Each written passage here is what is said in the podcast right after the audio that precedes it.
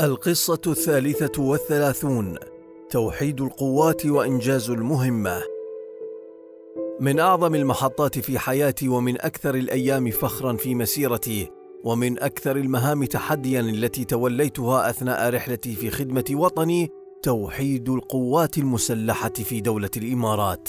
كانت مهمة حساسة على المستوى الوطني لكنها أساسية.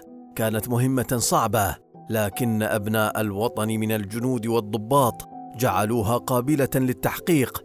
كانت تسري فيهم روح الاتحاد وكانوا يرون يوما بعد آخر ثمرات الاتحاد وكانوا يشاهدون أزمات وحروب تعصف بالمنطقة ويخافون على وطنهم من دون قوة ضاربة موحدة. كانت الإمارات المحلية تمتلك قوات دفاع خاصة بها لكن وكما قال أحد الفلاسفة كل قوة ضعيفة ما لم تكن موحدة وكان هذا الإيمان موجودا في عمق كل إماراتي وفي وجدان جميع الحكام وراسخا بعمق في نفوس كافة الضباط والجنود الذين عاهدوا الوطن على الموت من أجله. كنت أقول لزملائي دائما الاتحاد كالشجرة ترابه الوطن وماؤه التضحيات التي نقدمها وثمرته الإنسان وجذع هذه الشجرة هي قواته وجيشه. ولا يمكن أن يكون الجذع ضعيفا أو مفككا أو متفرقا. لا بد أن يكون جذعا واحدا قويا صلبا يستطيع حمل الشجرة وحمايتها من العواصف. كنت أقول لهم نجاحنا أن نكون معا. تقدمنا أن نعمل معا. البداية هي أن نكون معا وسيكون المستقبل صديقنا. كل شيء سيكون سهلا إذا استطعنا أن نكون معا. وحدنا. يمكن أن نفعل القليل. معا يمكن أن نفعل الكثير. كان لدينا خمسة أعوام فقط لتوحيد القوات المسلحة خلال الدورة الأولى من عمر الحكومة الاتحادية. وضعت خطة في الهيكلة والاستراتيجية. من أجل تحقيق ذلك اعتمدها زايد وراشد والحكام وعملت عليها كافة وحداتنا العسكرية بكل إخلاص. كانت خطواتنا متدرجة لكنها جادة وواثقة. وتمضي في الاتجاه المرسوم لها. في العام 1974 أصدرت قرارا بصفتي وزيرا للدفاع بتغيير مسمى قوة دفاع الاتحاد إلى القوات المسلحة الاتحادية مع تغيير شعار وعلم القوة الجديدة.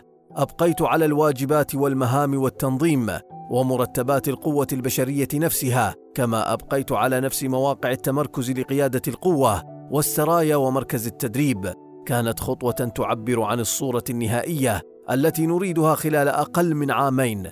تكونت القوات من سبع سرايا مشاة وسرية مدرعات العقرب وسرايا الإسناد وسرية المظلات وسرية الأشبال وسرية الأولاد. وكانت هذه القوات تحت إشراف مباشر مع بقاء قوات دفاع الإمارات المحلية كما هي.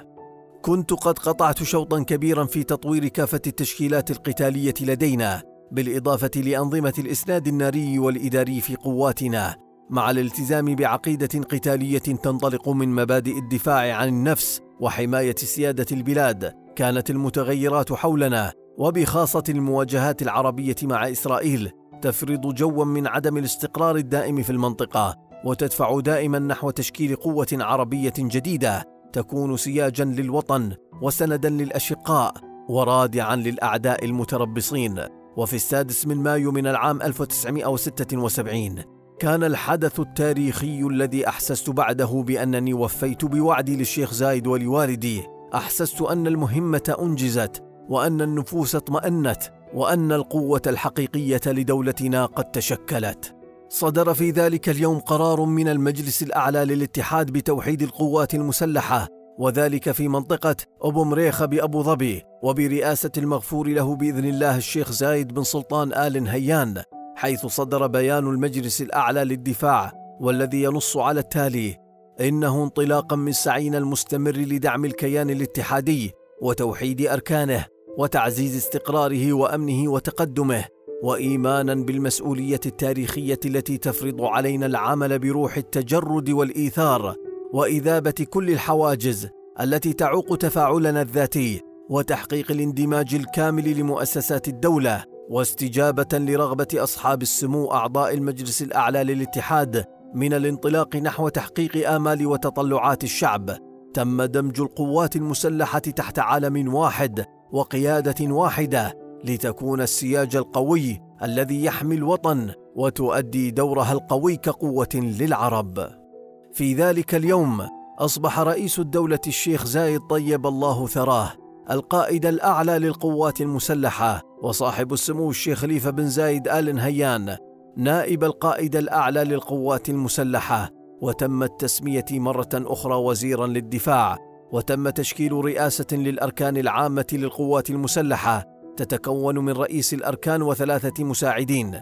كما صدر قرار من رئيس المجلس الأعلى للدفاع الشيخ زايد رحمه الله الذي نص على توحيد القوات المسلحة البرية والبحرية والجوية تحت قيادة مركزية واحدة تسمى القيادة العامة للقوات المسلحة وشمل القرار إنشاء ثلاث مناطق عسكرية هي المنطقة العسكرية الشمالية القوة المتحركة برأس الخيمة سابقا والمنطقة العسكرية الغربية قوة دفاع أبو ظبي سابقا والمنطقة العسكرية الوسطى قوة دفاع دبي سابقا.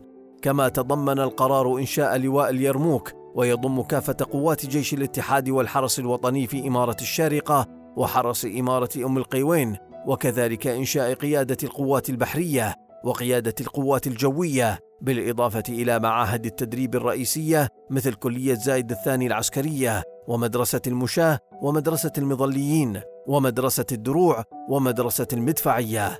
وتم توحيد العلم العسكري والشعار والزي العسكري وأعلام القادة على مختلف مناصبهم.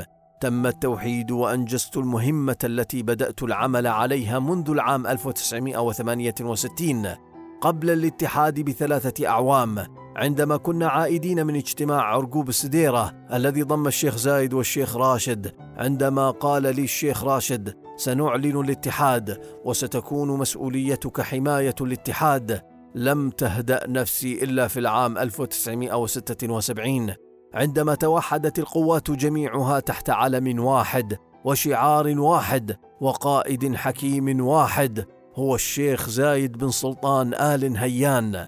أحسست يومها أنني أديت الأمانة التي وضعت على عاتقي وبنيت قوة ضاربة ستحمي بلدي وساهمت في وضع أساسات راسخة لدولة قوية مهابة ذات سيادة لن يوقفها أي شيء ولن يعرقلها أي عدو عن تحقيق أحلامها وطموحاتها في بناء معجزة تنموية تستحقها عن جدارة.